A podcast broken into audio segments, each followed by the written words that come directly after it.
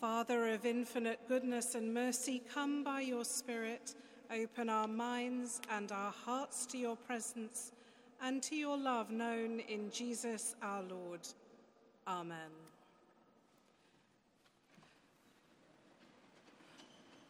Well, both our scripture passages are texts to challenge and to make uncomfortable the average listener, and certainly this preacher. They draw our attention to lives lived millennia ago, to people like Jacob, Rachel, John, Herod, Herodias, and Herodias' daughter, whose lives were marked by complicated motivations, contexts, and relationships. Yet, despite the passing of the years, they are perhaps not so very far removed from us as we might think. I propose to focus primarily on the account in Mark's Gospel, which explains the lead up to the silencing of John the Baptist, Jesus' own relative whose life and ministry foreshadowed the life, ministry, and death of Jesus himself. However, that story we heard of Jacob's encounter with Rachel is also striking. It's one part of a more expansive story of family rivalry, deception, and betrayal. Together, these readings provide ample reminder that faith is not set apart, not set apart from the socio political or the inter or intrapersonal complexities which are all part of being human. Life is often just gritty and mixed up, and these stories point us to a heady mix of faith, sexuality, gender, and politics. In challenging the political and religious powers, John had become a, sword, a thorn in the side of Herod. It was said that Herod Antipas feared John, or at least the crowds who had flocked to hear him. John had called the crowds to repentance and transformation in preparation of the coming Holy One of God. The Herodians engaged in unconventional marriage arrangements, and their family tree was indeed a tangled web.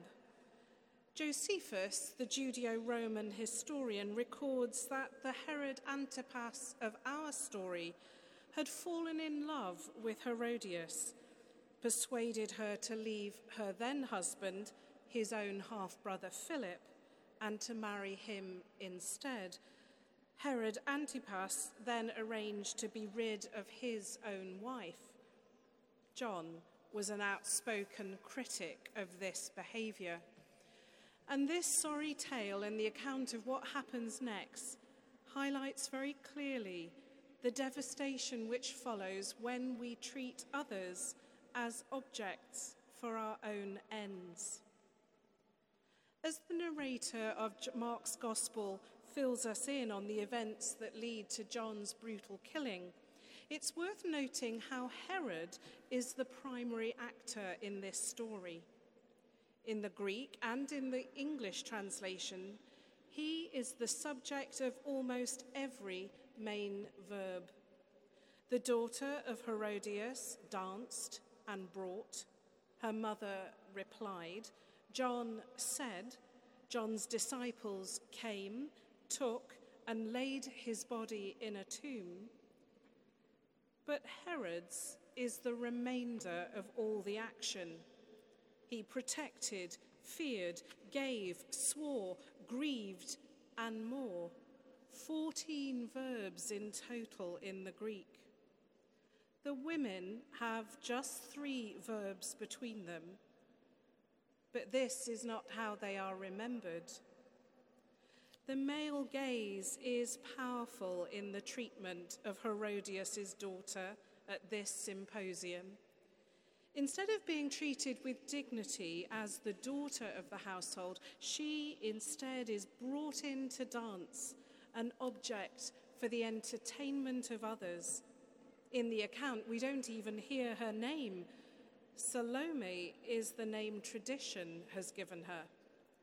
We don't know either the nature of her dance, but over the centuries, in art, in literature, in theatre, and in opera, she's been cast as a sexualized object with those overlays of stereotypical Oriental intrigue. Mother and daughter have been bequeathed to us as Salome the seductress Herodias, scheming, bitter, and vengeful. But these women are not, in fact, the sole or even the main players. It's Herod who holds the key cards in this story of sin, of political maneuvering, of incest, and of violence. It's he who, no matter the cost to others, dare not lose political or social face lest his power crumble away. How different was John. He who recognized Jesus as the Lamb of God, who pointed the crowds, even his own disciples, away from himself and to Christ, saying, He must increase, but I must decrease. But not this for Herod. But those who play power games may well find themselves as entrapped as those they seek to control. Later on, as we heard, when Herod learns about Jesus, to whom those crowds flocked, who was said to heal the sick and to free those who were oppressed, it's striking that Herod's first thought is that surely this is John the Baptist raised from the dead. A strange first thought, don't you think? One that hints at profound insecurity and a guilty conscience. American speaker, writer, and pastor Nadia Bolz Weber points to the tragedy of Herod. How tragic, she says, if Herod went to the grave with all of his violence and stupidity and sin on his conscience never once knowing that he and his illegal wife and her child and John the Baptist are all beloved children of God. This awful, horrific story and that of Jacob and his family points us to the ruin which follows when we're duped by the lie that we gain when we use others for our own ends. The truth is, we all lose when we play that game. But it doesn't need to be this way.